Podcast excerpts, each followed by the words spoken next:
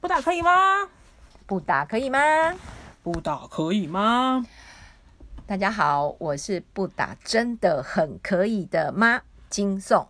大家好，我是不打可以的妈妈，我是西鱼。大家好，呃，今天我们呢要谈的是父母效能训练第二章哦，新宇出版社出版的哈，父母效能训练第二章的下半部哦，第二。第二次，那上次我们有讲到，其实最后的时间上面有点来不及，然后有点那个那个虚，就是我们有一些点还没有谈到。我们这我们现在刚刚讨论了一下，我们想要再多谈一个上次漏谈的一个点哦，就是当父母你成为父母之后哈，你会戴上一个父母的面具，然后你有一个很重要的是，就是你戴父母面具之外呢，你你会你你要呈现出一个父母的样子之外，你还有另外一个很重要的点，是你会忘记自己。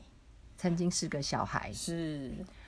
那这个事情呢，其实，在那个我在接触父母的时候呢，大家常会发生一个状况，就是，哎，发现小孩还不会讲话的时候，会百般的用非常有 patience、非常有耐心的方式去对待小孩。嗯，那当孩子会讲话的时候，即便他只有三岁，已经开始会讲话，嗯，那当孩子不顺意。肯德基 就开始肯德基，或者开始用哭闹的方式，爸妈瞬间就会断片。嗯哼，会觉得哎，小孩断片，嗯，的结果就是会让爸妈断片。嗯，然后会觉得你不是已经会讲话了吗？嗯，我已经花了这么多力气去给猜你在想什么，你在做，我做了这么多的努力了，你为什么不用说的要哭闹的？嗯，当有父母来跟我反映这件事情的时候。我当然会先照顾父母的心情，嗯，因为被小孩撸真的会很烦，嗯嗯，但是也提醒他们，小孩其实才三岁，是。三岁真的很小，大脑发展以前二月来讲，差不多要二十岁左右 才会发展比较完整，也就是呢，其实小孩就是一个发展不完整的脑，是。对，其实。有人会跟我说，我们身边有很多大人的前额叶发展也都是不完整。对 对对，所以其实我们常常不小心会忘记自己是个孩子。嗯，我们面前这个孩子其实只有三岁、八岁等等。特别是有一些小孩身体长得比较强壮威武的，嗯，那种会特别吃亏。是是，特别辛苦。嗯，对。那所以当我们这是我觉得我们要一直不断提醒自己的啦。嗯嗯嗯，没错，别忘记了哈，别忘记他就是个孩子，而且自己也曾经是个孩子啊。是哦，会忘记这个感觉。那上一次我们谈到最尾巴的时候，我们谈到一个虚假的接受，就是孩子不愿意，就是孩子不不不喜欢，不也不喜欢哦，就是不愿意大人是虚假的接受他。你记得我们讲到这个吗？对不对？哈，对。然后，那我们我们其实讲到这个时候，我觉得我们还没有，哎，我们应该还要再多花一点时间谈，因为这个这个点有点呃不太容易了解，就是书上提到的这个虚假的接受。好，其实我们在录音之前有做一个讨论的时候，我问七宇的是，嗯，虚假的接受跟我们前面的那个人是浮动的状况，嗯，到底差别在哪里啊？小孩一样会觉得很错乱啊。是，那我我会认为哈，就是说他小孩发觉发觉我们一一。一下子可以，或或者那个时候可以，我现在不行了。前三天前可以，我现在现在怎么妈妈又突然又觉得发脾气不能接受我的情况？我认为这是真实的情况，这反而是个真实的人，所以那不是虚假。我认为那不是虚假，但是反而是说你其实你明明不能接受他，而你你假装你可以接受他，这反而这这才是真正的虚假。或是特别是我觉得有一些人会在客人面前或者在别人的面前表现出一副外人的面前，对我非常民主，我都跟我的孩子是朋友。对我我我觉得这是嗯，自从有脸书啊哈，或者以前很多以前那个部落格啊，哦那个脸书带给其实很多亲职上面这样的压力。就是我好像，因为很多人他呈现出来的都是父慈子孝、兄友弟恭，我的家庭真可爱、整洁美满又安康。那这个其实带给我觉得其他家庭有一些压力。那我们很容易就会去呈现这种，也会跟着去呈现，也会学习起来去呈现，或者也会想要去呈现。我自己也是一个，嗯，我们家是怎么样，很对待孩子怎么样，我是准备了一个怎么样的一个，呃，很好的一个家庭，或者很好的一个父母，要去呈现这种形象。那这种的虚假的东西，如果如果如果孩子会发发现你其实根本不是那么回事的时候，其实这个东西才是真的很伤害亲子关系，而且孩子根本上是不喜欢这样子的父母的。所以，当孩子发现父母是虚假的，嗯就是对我是虚假的，嗯为什么会造成孩子会所谓的没有安全感呢、嗯，那那个中间关系是什么？哎、他其实是说，其实他他他，如果你没有办法真实的接纳孩子的行为，可是你又表现出你很你可以接受，那其实小孩小孩会感觉到非常的困惑。那那其实那那个那个那个混乱跟矛盾，我觉得确实确实会造成他心理上面的那个心理健康的影响。因为因为一个人处在长期的虚假的状况的时候，而且尤其是这么亲近的主要照顾者，我认我认为会对他的身心造成伤害。特别是他其实提到是说，孩子在那个面对面对这些虚假的接接纳的时候，他们其实是很很为难的。然后，而且他们会认为，就是这这个状况是非常虚假、不不不真实的。他们反而会认为是你不你对我不是真实的感，真实的那种人人跟人之间的关系。所以，你到底今天说这个话是爱我还是不爱我这件事情，他会困惑。是然后，可能在生活中，妈妈又有很多，爸妈有很多爱我的行为，可是这个又到底是那个虚假，我会没有办法判断你到底是不是爱我的。就即便你前面的爱我，我可能小孩可能都会因此而否定掉。嗯，因为我认为爱还是要真实，能够是真实的，那才是真正的爱啊。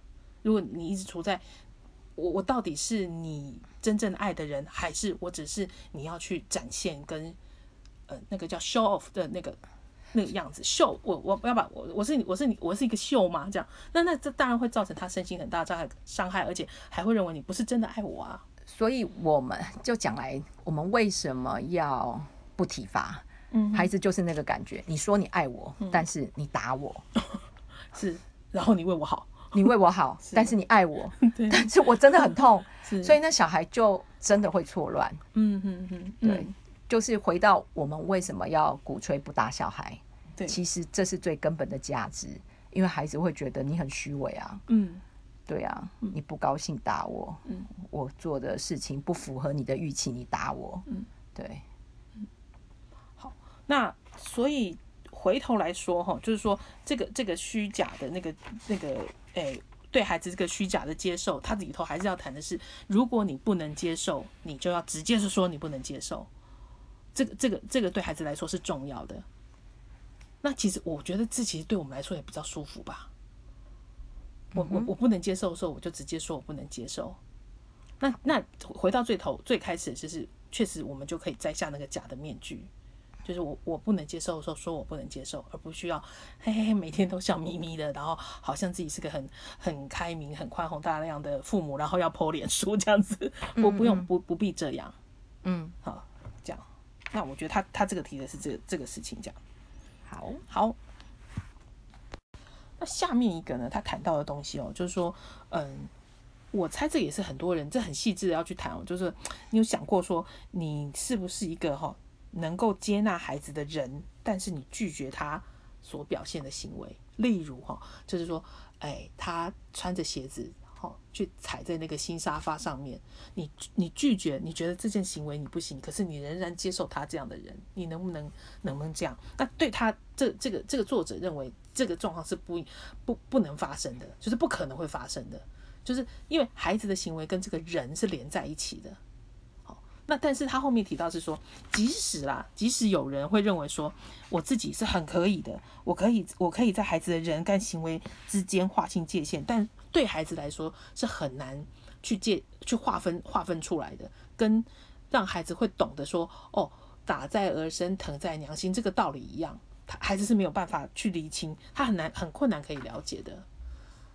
那就就这个东西哦，其实我我们我们花了蛮多时间在讨论这个东西，就是说孩子的行为跟孩子的人，你能不能不接纳他的行为，可是你接纳他这个人？所以我们刚刚在讨论的时候，以为嗯，好像可以，是，但实际上孩子读到的是这样吗？嗯嗯，我们觉得说好，孩子再坏，是，什么也不是再坏，做了一个不符合期待的行为，他还是我的孩子啊，是我还是爱他，还是爱他啊。我制止他的行为，我有很多理由，譬如说我不教，我让社会教嘛。嗯对我制止他，我是为他好啊。嗯但是我还是接纳你你啊。嗯。对，但是孩子收到的讯息是这样吗？是，所以这个这个问题，那我们回头就想想到一个例子，他其实也是书里面提到的，是，就是说，他说，比如说孩子哈，孩子要打鼻环，嗯哼，孩子要打鼻环，哎，这个吼，这个大家不要觉得有些幼儿觉得离自己很远，有时候很快就会发生了。对。孩子有天，你的孩子有一天告诉你说，我想要打鼻环，啊，实际上你，假如我们假定就是你不能接受，你不能接受这个行为，那怎么办？对，我们要这个怎么跟孩子谈？是，就是孩子打鼻环，然后可是我我我不能接受。那但是你不，但是我等一下还没有还没到怎么谈哦，就是你能不能不接受他这个打鼻环的行为，而有接受他这个人？你能不能这样？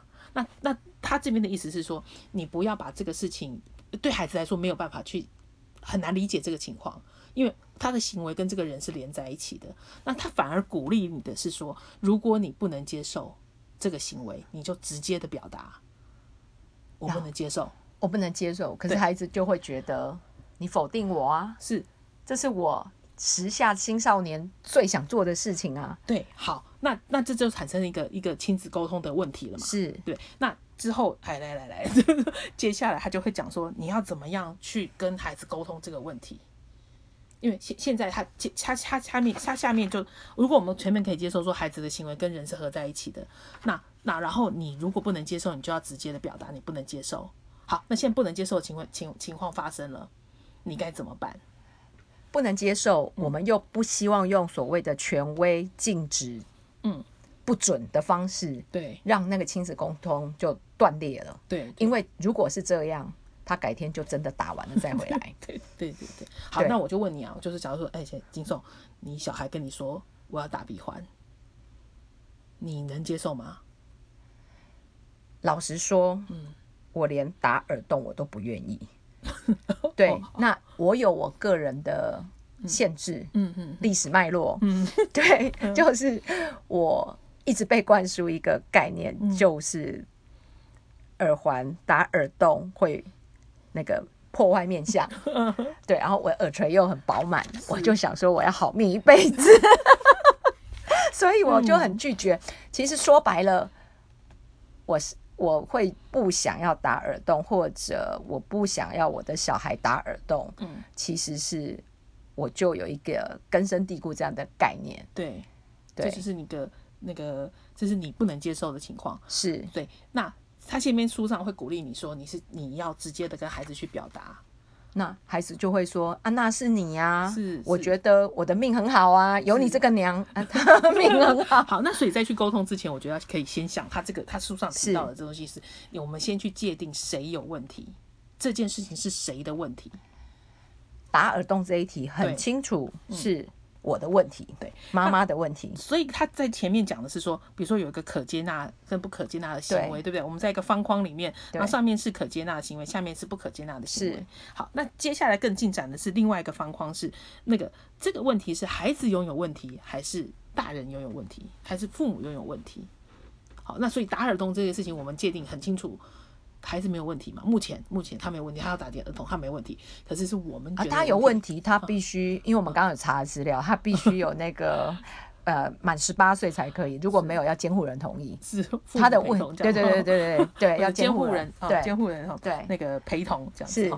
好，那我们现在现在就把法律的问题先暂时放在一边是了哈。然后就是孩子就说我要我要打鼻环或打耳洞，然后那现在现在我们把父把这个问题界定在是我有问题了。是好，我不会虚伪的跟他说，对，嗯呃，你长大一点再去啊，或者我们再看看，就是更虚伪的是，哦，你这么酷，你要打鼻环，可是其实他知道你不能接受，然后一直拖延，是或一直不小心恐吓，是，对，会发炎，会怎样？对，对，所以这界定是我的问题。嗯书上建议就是对己真实嘛，嗯就告诉孩子说，我是个人，嗯我有我的成长的脉络跟现实的框框在这里。嗯对我真的会不太能接受你打耳洞。嗯嗯，对，嗯那这部分就是如实的跟孩子说，嗯。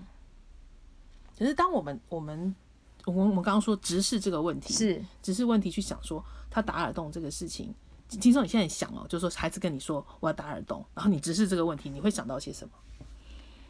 会很痛，会很痛，嗯。对，然后会破相，嗯。这是我坚信的，会破相。嗯，嗯，孩子还是很坚持想要打，孩子很坚持想要打，对。你会你会怎样？嗯，顶多哦，可能小发炎什么的，不过那个本来就几率问题，而且就是很小。你现在渐渐的比较软弱了哦。没有那么坚持 了。对对对对，小发炎就嗯很多人都在发炎嘛。嗯嗯。然后破相呢？破相就。呃反正脸已经撞了很多疤了，已经破到不能再破了 是。我家小孩的脸也都都有疤了，嗯，嗯都缝过针了。对，所以然后就是你再去你再往下想呢？似乎没有那么严重。嗯哼。但我们刚刚其实，在录音之前的讨论也是这样哦，就是我们我们发现一个问呃一个状况是说，当我们去直视这个问题，然后然后仔细去想的时候，慢慢慢慢，我们会把那个孩子拥有问题跟父母拥有问题中间那块无问题区域，慢慢会拉的比较大。会撑的比较大，是，因为我们我们去直视问题了，然后我们也去，让我们直视问题，我们我们把这些事情从头到尾或前思前想后想过一遍之后，再去跟孩子谈的时候，那个那个无问题区域会变得比较大了。所以书上其实要教我们的是，我还是会有所谓不可接纳的范围。嗯孩子有一些，而且那范围是我的问题，嗯孩子是孩子的问题。这中间，如果我们撑出更多所谓的无问题区，嗯我们拒绝小孩或不接纳小孩的行为的情形，可以降到最低。是降到最低的意思就是还是会有，对对，还是会有不能保证说他一定就会顺你的意啦，说他他打不打耳洞这个种或打不打鼻环这个情况。对，就是可能就是超过我可以接纳的事情，还蛮多的。是是是，所以当撑出那个空间，也就是我们对孩子的限制相对会少很多。孩子就像我们刚讲的那个爱的存款，嗯我们还有很多爱的存款，嗯有少少的限制。嗯那没有办法啊，我就是他的娘啊，就是他也要接纳我的限制。嗯嗯嗯，对，就是我也要接纳他的状态，这是彼此的。所以当那个撑出更多的时候，我们好像就可以找到一条出路了，对，对吧？是。好，那我这个提供给大家了哈，就是说，如果你可以在，哎，他他他他他事情的过程是这样子哦，就我说这个书的那个那个过程是这样子，就是他会希望我们如果能够，如果是不能接受孩子的行为的时候，是要直接表达的，好，就是只，哎，应该说诚实的表达，不能接受。那但是目前暂时不要去想说，我可以把孩子的行为跟孩孩子这个人分开，我不能接受就是不能接受。那不能接受怎么办呢？回头先来界定，呃，问题的区域在哪里？是孩子有问题呢，还是我们有问题？那我们有问题呢？我们刚刚讨论的那个方向呢，是我们我们建议大家，嗯，就是去直视这个问题，就是去看这个问题，然后把这个问题从尽量的了哈，从头思前想后把它想过一遍。那这个问题就究竟是呃点在哪里？我为什么不能接受？那会怎么样吗？或者是说他有他有什么？我们刚刚连想说到底有没有法律的问题都去查了，是就是把这些把这些问题查一查，然后再来问自己的时候，有时候想，哎，他他做这事情是真的有这么严重，或者是他是甚至于还会想他为什么会想要做这件事情？好，把这些这些点都能够想过一遍之后，我我我自己会发发觉啦，就是那个那个有问题的区域区域是会变小的，那无问题，嗯，我我能够接的，我能够接受这个孩子的区域反而变大了，是，嗯。也就是说，当孩子一个所谓你不能接纳行为出现的时候，请大家先深呼吸，而不是很快的就说 no，或者是或者是威胁、恐吓跟禁止。要杀你要，对啊，对啊，对啊，那个那个那个那个很好命的面相都要被你破坏啦。是啊，对啊，好，就就是类似这样的事情，其实就是提醒父母多想一点，然后撑出那个空间。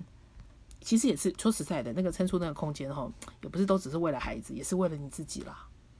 为了我们自己多一点空间。而且把事情想清楚一点，嗯嗯嗯，要不然就一个会破坏面相，然后嗯也就让我这辈子可能都没有打耳洞的机会了。也会让小孩不要让小孩变得潜到地下去啦。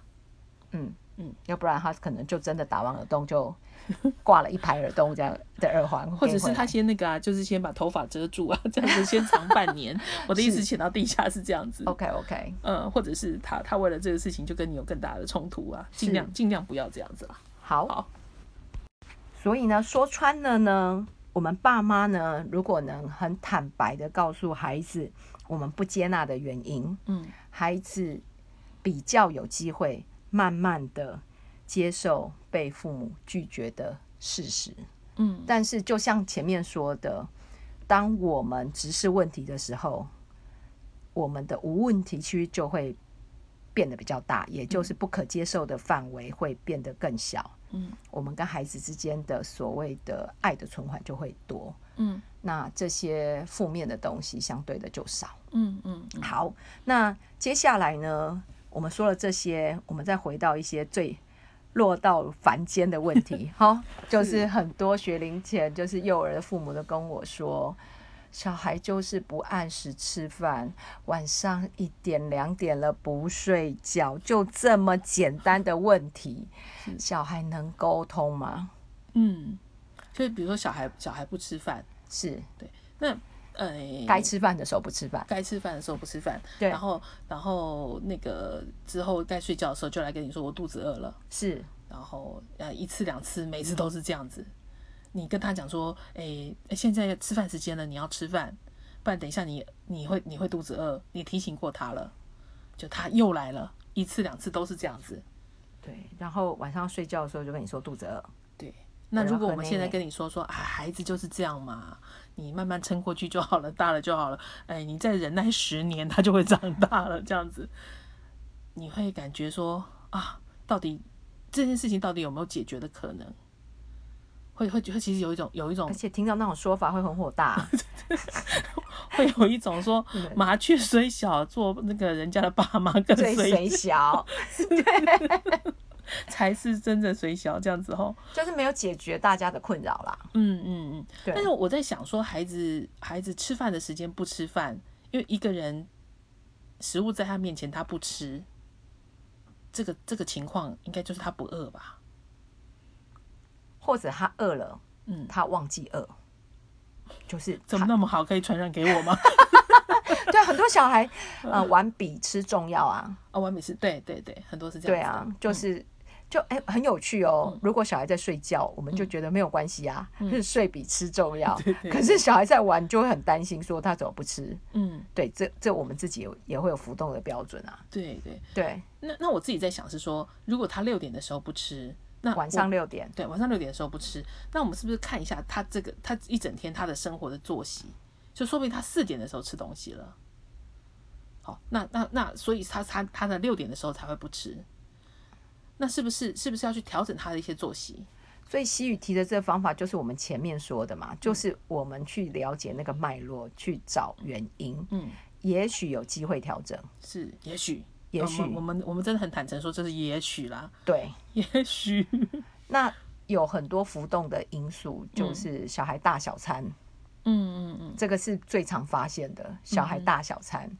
所以有一些爸妈可能会用他一周的总量，哦，对来看。有吃到那个可以维生的那个基本的量，对，可是最多妈妈跟我抱怨，她的什么生长曲线三趴以下，是。那个真的会让人很焦虑耶。对，没错没错，那个那个真的是 麻雀虽小，又来了，我我觉得到这个孩子到这个发展的那个状况不行的，就是不是不行了，就是三趴三趴的时候，真的会造成人人很大的压力。可是比如说这时候的话，我还是会跟爸妈谈，是不是带他多做一些运动。因为因为那个生生长的那个曲线是是不是不够，我是不是多做一些运动？那那让他让他多动，一方面是让他的比如说生长的那个曲线有帮助，另外是他才会饿嘛，他就不够饿啊。但是你有没有碰过就是不爱吃饭的小孩？有啊，就是有，而且很瘦啊。是，对，但是不爱吃饭的小孩又分非常非常多种种类。我之前就有遇过一个孩子，真的已经被医生判定是营养不良。嗯嗯嗯，对，那要命的是他吃很多。哦，对，那当然就是有生理上的问题。他好我忘记是缺缺了一个什么矿物质，嗯嗯嗯锌还是什么的。后来补那个东西就就转变了、欸。嗯嗯，对我意思是说，我们还是得直视问题。哦，就是把他有可能的那个情况，把它把它列出来，或者是是去去看一下，是运动不够吗？还是他原本就不需要吃那么多东西？或者零食吃太多，嗯那我自己有时候还会往另外一个方向，可是呢，那可能对很多父母又会觉得是很苛责父母了。嗯就是我觉得很多的状况是，吃对小孩来讲，如果也是玩，嗯。就会变得比较愿意参与，嗯嗯。而不是吃对我们来讲，可能就是维生跟例行公事。嗯嗯嗯，对，那如果把吃像我以前就会做那个什么太阳饭啊，就是炒饭，然后跟蛋，然后用嗯。番茄酱做成太阳啊，嗯嗯嗯。然后这种网络上很多那种变态的日本 妈妈会做出很多豆豆喽的便当，我说不用做那么夸张，嗯。但是我也曾经做过用那个那个火车啊，火车做的那个回转寿回司啊，转寿司，对他们家对，对可是他也有放在 FB，很逼人哦。对对对，就是这个东西我。这种东西不能常用，你也没有办法常做。对，可是我比较你有你有三个佣人，你才能常常做。啊、没有钱。对，就是类似这样。可是这个不是做出来要逼人的。嗯嗯那有一个部分是我也觉得好玩，嗯嗯嗯享受其中。就是说，如果我们换个角度去思考这些事情，嗯就比较不会那么在乎吃不吃，这是一个方法。嗯当然还有很多其他的方法。嗯，对，嗯，就是如果说我我我其实觉得这个这个吃孩子不吃饭这个这个状况，我真的很认同说你的孩子一直不吃饭是会造成你很大的压力跟焦虑。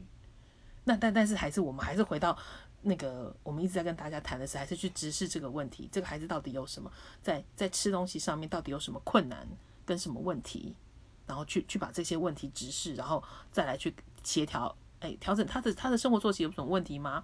或者是他的东西，他每天每天的餐看起来不好吃，还有我们能不能接受他就是不有有人就是不喜欢吃东西，但是又饿不死，然后发展又很好，是做就是仙就是了多些。吸空气就会长大，所以就他他第二章说父母是人不是神，就小孩是不是人是神，对，能不能能不能接受孩子有有一些特质是这样的啦？嗯，那因为因为我们回终极回头来想是，基本上没有人会想要把自己饿死。在这演化的过程当中，我认为是不会不会有有人要想把自己饿死的。那所以所以说，但是，哎、这个孩子已经，比如说刚刚说的，已经已经已经状况已经落在三趴了。嗯，好，那那那那要要调整什么，就来调整试试看。嗯哼，而不要一直在那里很焦虑，说赶快赶快给我吃，或者是或者是怎么样。